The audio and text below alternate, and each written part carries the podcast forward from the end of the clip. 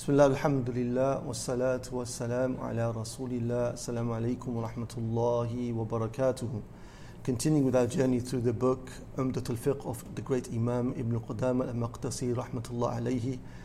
We've reached the point where the author, he now says al-shart al-thalith. He's talking about the third condition that we need to observe before we go ahead and we pray. So he says sitrul awra. He says sitrul awra, which is covering the awra. This word sitr, if it's mentioned with the fatha, it means the action, the verb, the taghtiyah that we do. And if it's mentioned with the kasra, as it is in the text, sitr, it's the item that you are using to cover your awra. What is this word awra? Awra is the word which has linguistically the meaning of that which is to be embarrassed from. So that which you should have shyness from and embarrassment from with regards to your body. The technical meaning the meaning in the Sharia, the meaning that we are concerned with in the study of Islamic jurisprudence, fiqh, is ma yajbu satruhu fi salah, is that which is obligatory to cover whilst you are praying, أو ما يحرم النظر إليه في الجملة, or that which is forbidden to look at in general for a person other than yourself. And Allah subhanahu wa ta'ala mentions in the Quran in Surah Al-A'raf, Ya bani Adam, خذوا زينتكم إن كل مسجد. O children of Adam, take your adornment, take your zina, meaning cover yourselves at the time of every prayer, at every masjid. Masjid here means in this verse the time of prayer when you are praying.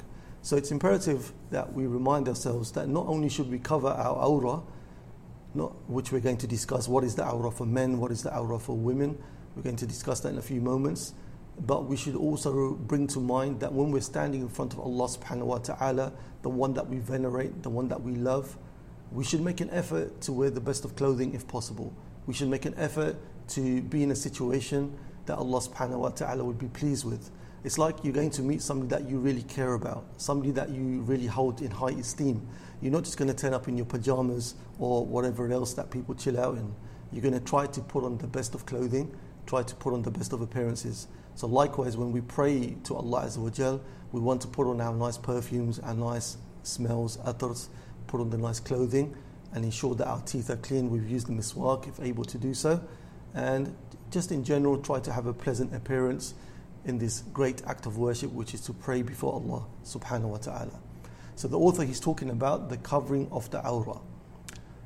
He says, "Bima la yasifu al bashara," that the aura has to be covered with clothing that doesn't describe the skin, meaning that the, the clothing that we use for covering the aura, it shouldn't be so thin that the skin can be seen through that clothing. If that's the case, then it means you haven't covered your aura.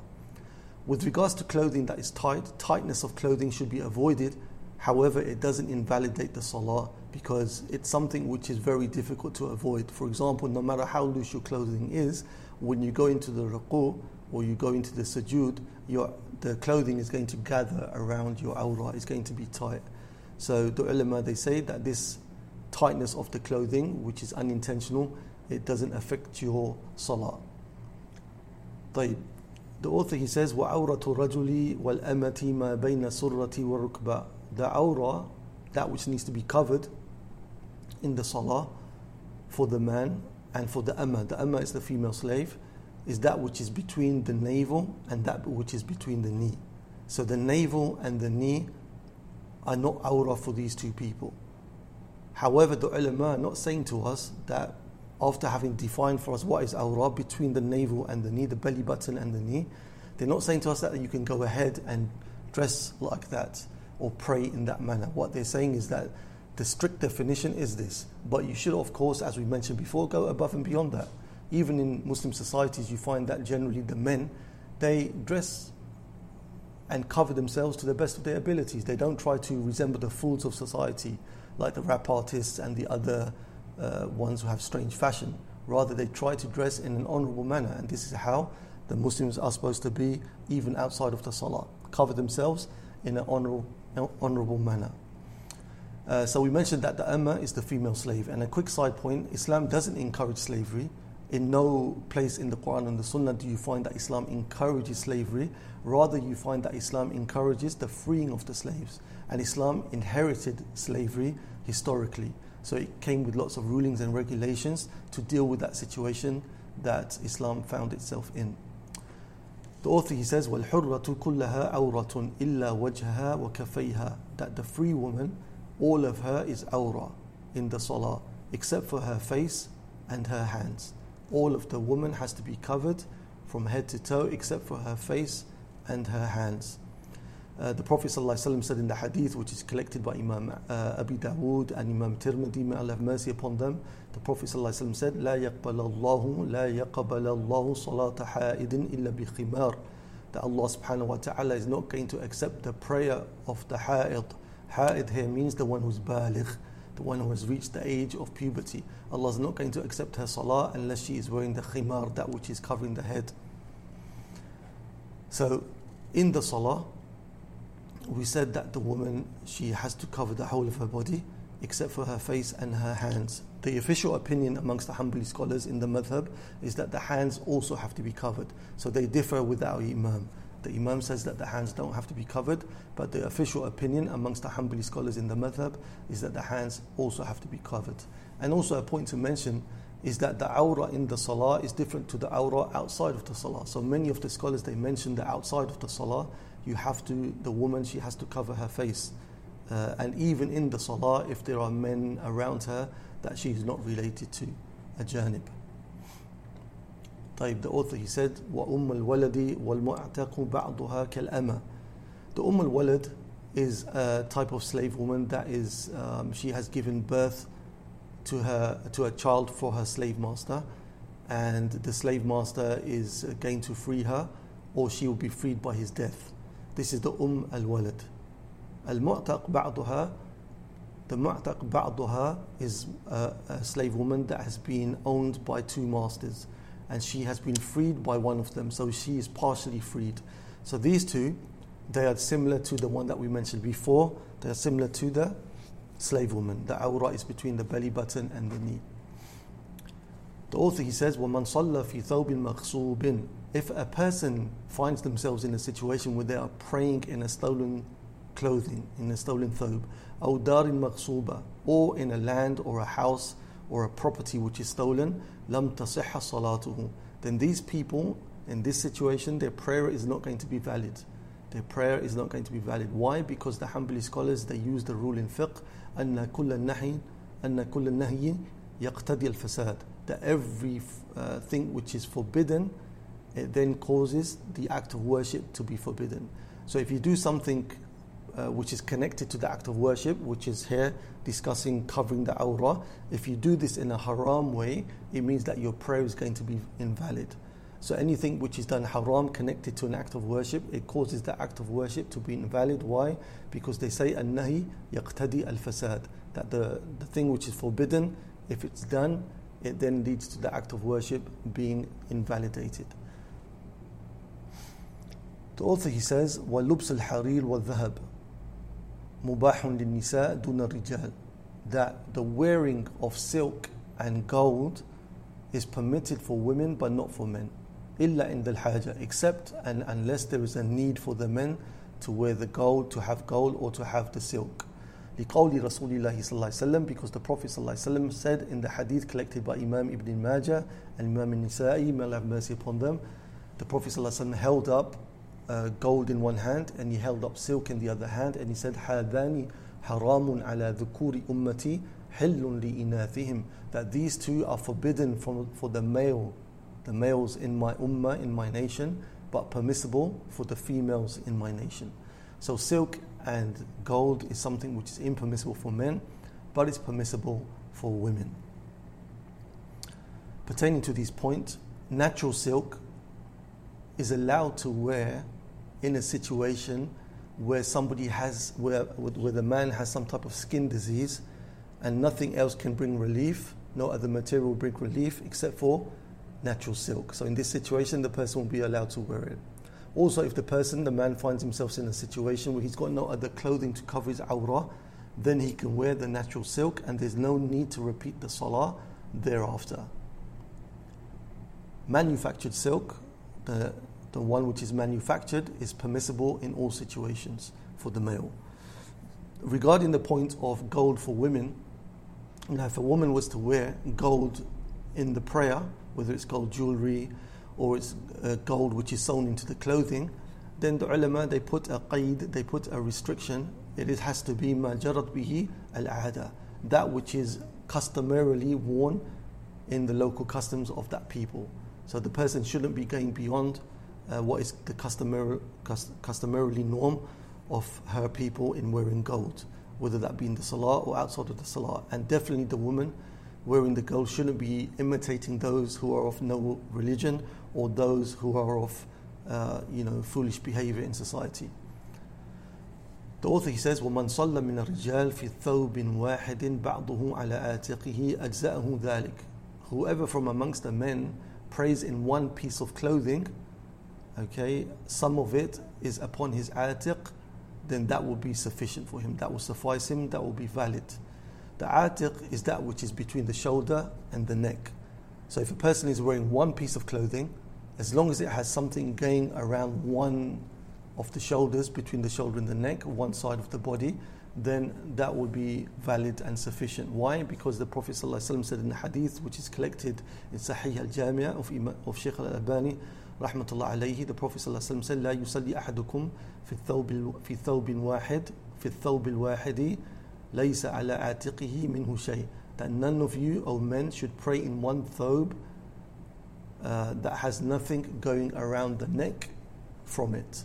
The reason uh, this ruling is given, the ulama they say, is because this will prevent the thobe from falling, the clothing from falling, and exposing the person's aura, exposing the person's private area. Because if it doesn't have something which is connecting to this part between the shoulder and the neck, it's likely or it's possible that the thobe can drop down and expose the person's aura in the salah, which will then cause it to be invalid. So this ruling is there for that reason, and this ruling is for the fard salah only. With regards to the optional salawat, the nafil salawat, those salawat which are not fard, which are not obligatory, then the person can pray in one piece of clothing. The man, male, can pray in one piece of clothing, um, even if it doesn't have something which is between the shoulder and the neck. طيب, with regards to a clothing, if person, a man or woman, is praying and the aura accidentally becomes uncovered for whatever reason. If the aura is accidentally uncovered and it's a lot, it's what is known as fuhush. And this fuhush, which is a, a lot of the aura, is uncovered. it's determined not by the Sharia, but it's determined by the person themselves. Okay? The regulation of what is fuhush, what is a lot of, ex, of, of the aura being exposed, is determined by the person themselves. So if their aura is accidentally accidentally exposed and it's a lot for a long time, for a long period of time, then this is going to now cause the salah to be void and invalidated. They have to repeat the salah. However, if this uncovering of the aura is done on purpose, then any amount of uncovering makes the salah invalid. And this is something that men especially have to be very careful of. We see it so many times in the masjid that people wear strange types of clothing, and when they go into the ruku or the sujood, half of their private parts from behind are being uncovered, and it's something which has to be rectified, and they should avoid doing so. The author, may Allah have mercy upon him, he said, فَإِن لَمْ يَجِدْ إِلَّا مَا يَسْتَرُ عَوْرَتَهُ If a person finds themselves in a situation where they cannot find enough clothing except for that which is going to cover their aura, meaning that it could be that the man he doesn't have enough clothing except to cover from the belly button to the knee sataraha then this is what must be covered فإن لم يكفي جميعها ستر الفرجين and if it's the case that the whole of the aura is not going to be covered then what should be covered with the clothing that is available are the two private parts because they are, they are the most in need of being covered he says فإن لم يكفيهما ستر أحدهما if it's a situation where the person doesn't even have enough clothing to cover both of his private uh, parts front or back. And sadly, you find this uh, in many situations of people that are imprisoned unjustly. May Allah free the Muslim prisoners that are imprisoned unjustly. They, they can find themselves in such a situation, or people who are very poor. فإن لم يكفيهما ستر أحدهما. So if somebody doesn't have enough clothing to cover both of the private parts, then he should cover one of them. And the position in the madhab is that the dubr, that the, the, the, the bottom, the backside should be covered because it is afhash it is more, um, more in need of being covered.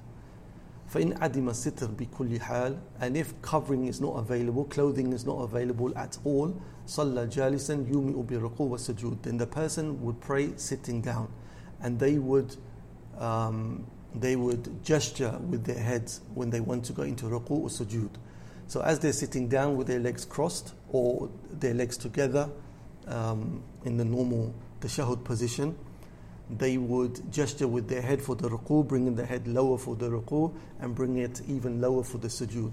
وَإِن صَلَّ قَائِمًا جَازٍ And if they were to pray standing, it's permissible. It doesn't invalidate the salah. So the author is saying if the person doesn't have any clothing, then it's recommended for them to pray sitting down. And they would gesture with the, for the ruku with their head by bringing it lower, and with the sujood even lower with their head. And if they do choose to pray standing, then it's permissible. And obviously, the reason you pray sitting down if you are in that situation that you don't have clothing is because it's, it, it will cover you more than it would if you were standing. But if the person is alone, then some of the ulama they said it's permissible to pray standing because that is the that is the uh, the original ruling. طيب. If somebody finds themselves in a situation where they don't have clothing, they don't have to go around and ask the neighbors or ask people to lend them clothing because this is something which is known as minna. Minna is when you are asking people to do a favor for you, and this is something which is madmoom. It's something which is disliked in Islam. Okay? And therefore, the person doesn't have to do that, even though it's something to cover their aura for the salah. They don't have to ask people to lend them clothing. However, if somebody offers them clothing without them having asked and it would help them cover their aura, then it's obligatory upon them in this situation to take that clothing. Why? Because the rule in fiqh is ما لا يتم الواجب إلا به فهو الواجب. That that by which the obligation is not completed except with it, then that thing becomes obligatory in of itself. So in this situation, the obli- obligation is to cover the aura, and clothing is now available, and the aura will not be covered except with this clothing. So it's obligatory to accept that clothing. The author he said, وَمَنْ لَمْ يَجِدْ إِلَّا ثَوْبًا نَجِسًا If a person finds themselves in a situation where they don't have any clothing except clothing which is najis, which is impure due to having impurities on it, أو مكان نجسا, or they find themselves in a place where there is impurities, صلى فيهما, then in that situation the person goes ahead and prays, whether it be in the impure clothing or in the place which is impure, ولا إعادة عليه and the person doesn't have to repeat the salah thereafter. However, in the madhab, and the reason for these opinions, فَاتَّقُوا اللَّهَ مَسْتَطَعْتُمْ Because Allah says, fear Allah as much as you are able to do so. So in this situation when a person cannot find except for impure clothing, or cannot find a place to pray except for a place which has impurities on the floor, then this is the best of their ability. And Allah says in the Quran, fear Allah as much as you are able to do so, that you can only do that which is in your control. So um, they go ahead and they pray and they don't have to repeat the prayer thereafter. However, the official opinion in the madhab amongst the Hanbali scholars is that they find if that a clean thobe is found in the time of the prayer after you have prayed and it still remains within the time for that prayer, then you must go ahead and repeat it. طيب. The author he moves on now and he says الشرط الرابع the fourth condition the fourth condition الطهارة من النجاسات في بدنه وثوبه وموضع صلاته the fourth condition is that the person must have purity from impurities from the najasat in his body or her body and the clothing the thobe and mawdi' salati and in the place of praying so in Bukhari and Muslim there's a hadith narrated by Ibn Abbas radiallahu anhuma where he mentioned that the Prophet ﷺ مر بقبرين فقال إنهما لا يعذبان وما يعذبان في الكبير بل إنه كبير that the Prophet ﷺ passed by two graves and he exclaimed to the companions that verily these two in these graves are being punished and it's not for something which is big meaning that they could have avoided this punishment but in terms of its result it's very big because now they're being punished فأما أحدهما فكان لا يستتر من البول وأما الآخر فكان يمشي بالنميمة As for one of them in the grave, they never used to protect themselves from urine drops. And as for the other, they used to walk around town spreading gossip. So these two, they were causes for the people to be punished in their grave. And of course, if if something which is going to cause you to be punished in the grave, then it's something which you have to avoid. So for us, regarding our topic, the najasa, the urine drops, is najasa, it's impurity. So this is a proof for what the author is saying, that the impurities have to be avoided, whether it's in your body, whether it's in your clothing, whether it's in the place. طيب, related to this, if a person is carrying impurity, it's not valid for them to pray whilst they're carrying that impurity. What is an example of this? Say, for example, somebody is going to visit a doctor and to give in a urine sample or to give in a blood sample. So they have it in one of the tubes. But they decide that they go to pray before they meet the doctor. So they put it in their pocket. So in this situation, the person is carrying impurity. So it's not allowed for them to pray, their prayer would be invalid. Or it could be that somebody is carrying a baby and the baby has a soiled nappy. So that soiled nappy is impure, and due to that impurity, the salah is not going to be valid. With regards to the purification of the clothing, Allah subhanahu wa ta'ala says in the Quran, وَثِيَابَكَ فَطَهِرْ Allah subhanahu wa ta'ala in Surah Al-Mudathir tells the Prophet ﷺ and the believers at large that they must purify their clothing. So this has the meaning of purifying your clothing and a secondary meaning and an important meaning is to purify yourself from polytheism, purify yourself from shirk. With regards to purifying the place, Allah subhanahu wa ta'ala says in the Quran in Surah Al-Baqarah, وَعَهِدْنَا إِلَى إِبْرَاهِيمَ وَإِسْمَاعِيلَ أَن طَهِرَ بَيْتَ أن طهر بيتي للطائفين والعاكفين وركع السجود. Uh, we we uh, made it incumbent upon Ibrahim alayhi salam and Ismail alayhi salam that they should purify the Kaaba and the sanctuary for those who are making tawaf and for those who are making i'tikaf and those who are bowing and prostrating therein. So the place itself where the worship is taking place has to be pure based upon this ayah in Surah Al-Baqarah. طيب, related to this issue of the place and the purity, if a place has najasa, right, there's impurities on the floor, and that's the only place that you can pray in. However, if you have a thick mat, which is not going to soak up the najasa, maybe it's a plastic mat, it's okay for you to then place that plastic mat over the impurity, okay, and go ahead and pray, and that's not disliked for you. If a person is in a situation, another situation, another scenario, they're in a place, for example, maybe they're imprisoned, may Allah protect the Muslims, they're in a place which is impure and they don't have a mat to cover that impurity. Not like the first situation that we mentioned that they have a mat. In this situation, it's just them and the impurity on the earth. If the impurity is dry, then it's permissible for them to prostrate on it because it's dry and it's not going to transfer to their clothing or to their body. However, if the impurity is wet, then they shouldn't prostrate on that impurity, rather, they should come as close as possible to it without touching it. The author he moves on and he says, إلا النجاسة المعفوة عنها كيسير الدم ونحوه overlooked an exception from the previous rules that we've mentioned about having to avoid the impurities is the author he says except for the impurity which is overlooked like a little bit of blood and that which is similar to it and that which is similar to a little bit of blood in ruling is like a little bit of pus or a little bit of vomit so this is overlooked uh, in terms of um, having to avoid it. If it's a little bit of blood, or if it's a little bit of vomit, or a little bit of uh, pus, then this is overlooked. Also, in the Hanbali school of thought, the Hanbali scholars they say that flowing blood, which is going to be a lot, of course, because it's flowing, maybe it's from a wound or something of that nature, then this is also overlooked due to mushaqqa, due to it being difficult to deal with that situation. So the person can go ahead and pray in the situation of having flowing blood.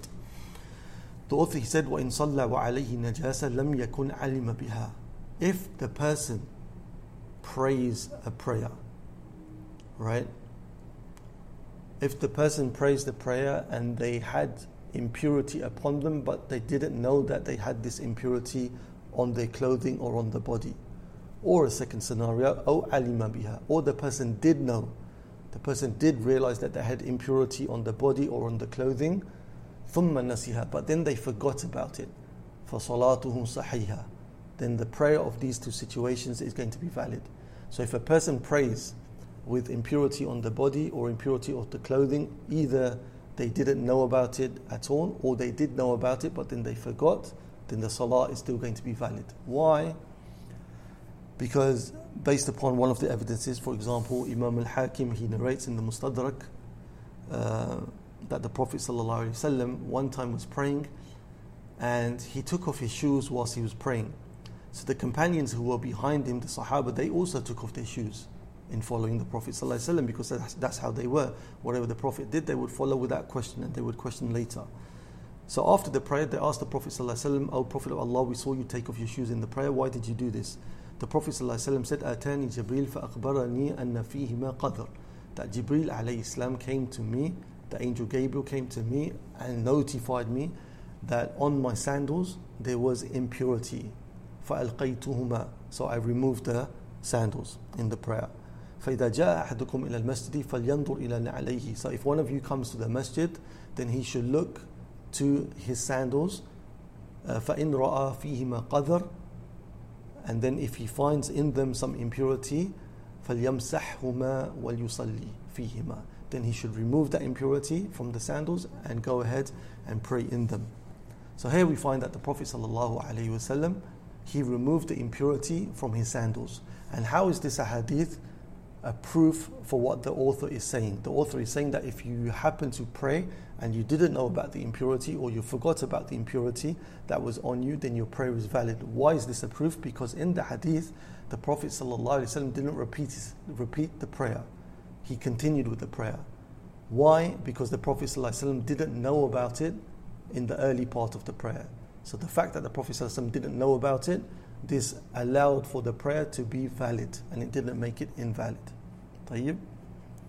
And the ulama, they mention a rule in fiqh النسيان والجهل يجعلان موجودا معدوما that forgetfulness and not having the knowledge makes a matter which is present as though it's not present okay forgetfulness and not having knowledge about an issue makes the matter which is present as though it's not present ولا يجعلان معدوما موجودا and it doesn't make the thing which is absent present طيب, so the first part of the definition is the important part for us that النسيان والجهل يجعلان موجودا معدوما that forgetfulness and ignorance of a ruling makes a matter which is present as though it is not present. So in this situation, the person who didn't know about the impurity, it's as though the impurity wasn't there in ruling for this person.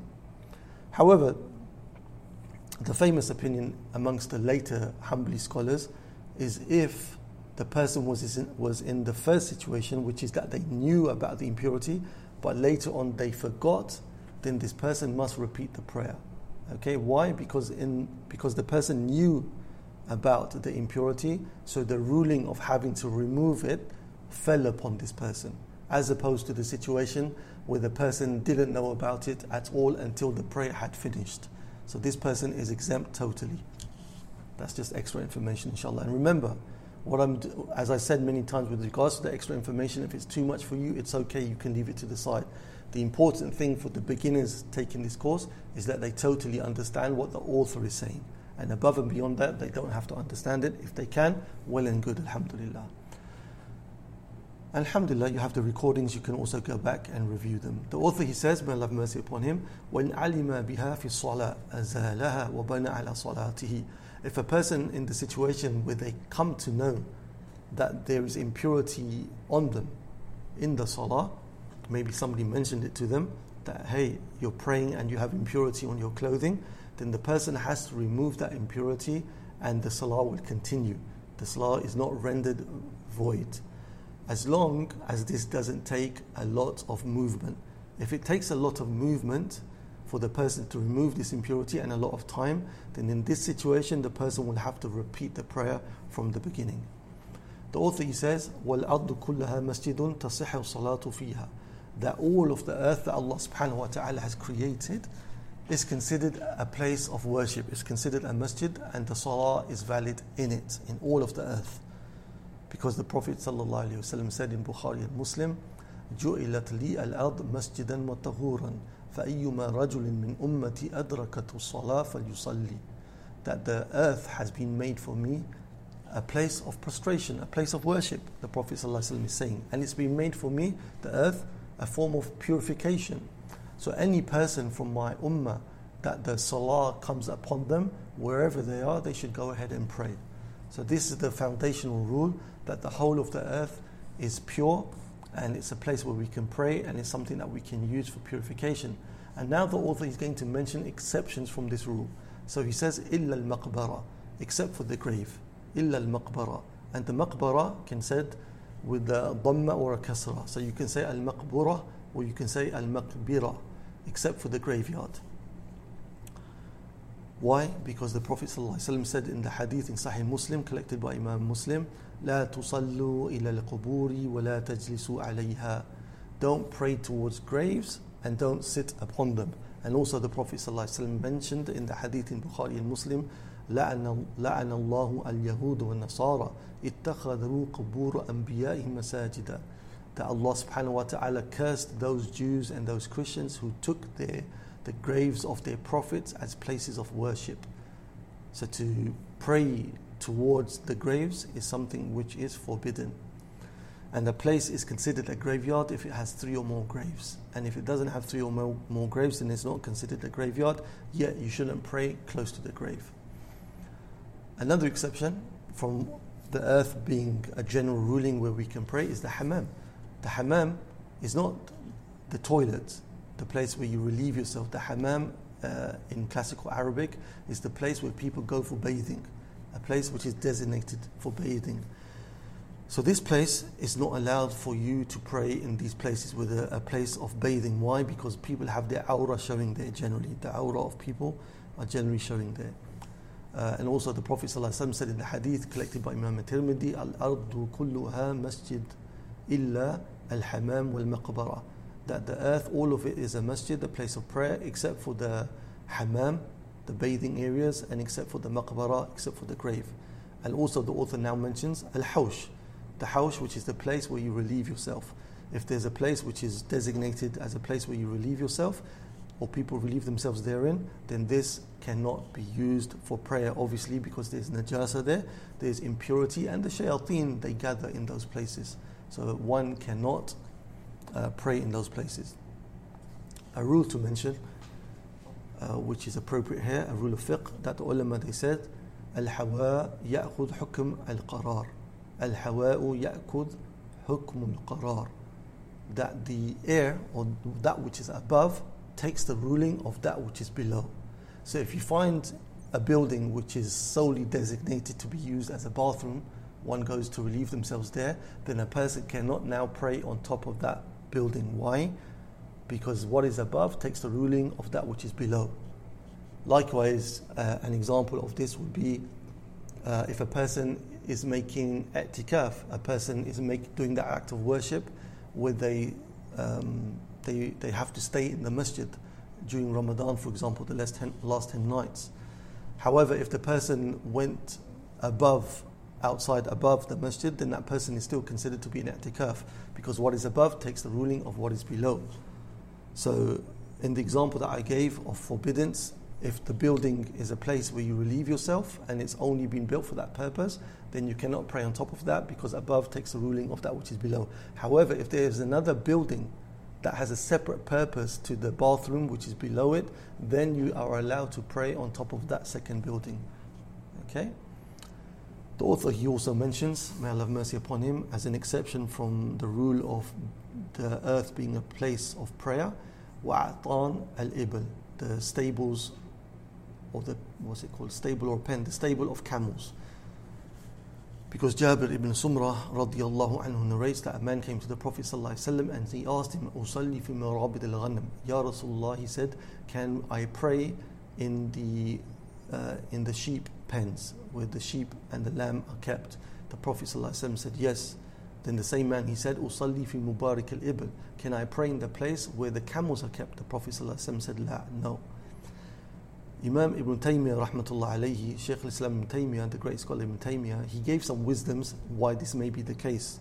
Apart from the fact that the Prophet ﷺ, uh, explicitly said no, that you cannot pray in the uh, places where the camels sleep or the, the camels are kept. He said one of the reasons is because they are created, the camels are created from jinn, okay? And they're always angry and they're always trying to run away. Thus, when you are in prostration, they may harm you as though they're, uh, when they're trying to run away. Sheikh Mutlaq Jasir, he mentions an important point that when the ulama, they give you these wisdoms, it's not a hadith, it's not an evidence from the Quran or Sunnah, it's not an evidence from Qiyas, analogy, it's not a linguistic evidence, it's just a wisdom that they have derived from uh, the sources of Islam. He says, Al Hikam tashum wa la tudhaq.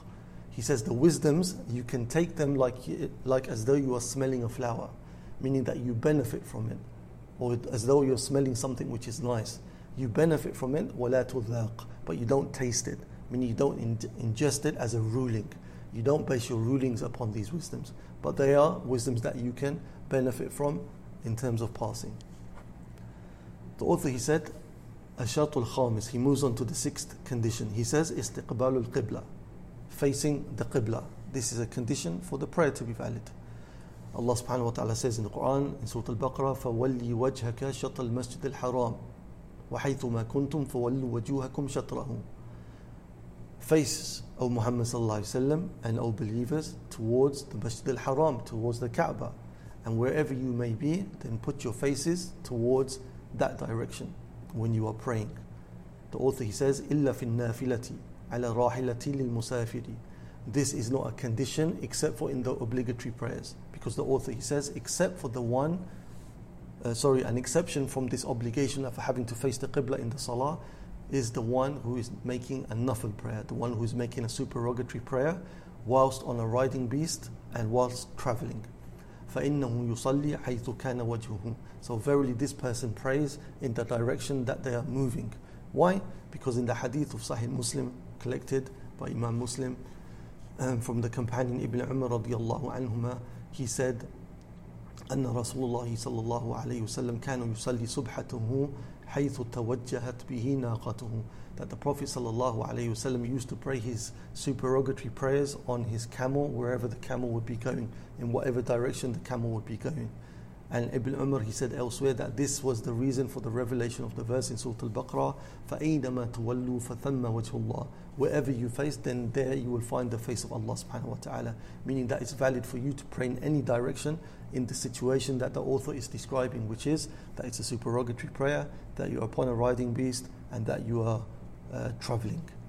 So, in this situation, the author is saying that you committed takbirat al-ihram in any direction. However, the mutaakhirin and all of the scholars in general, they say that you should face the qibla if you are able to do so.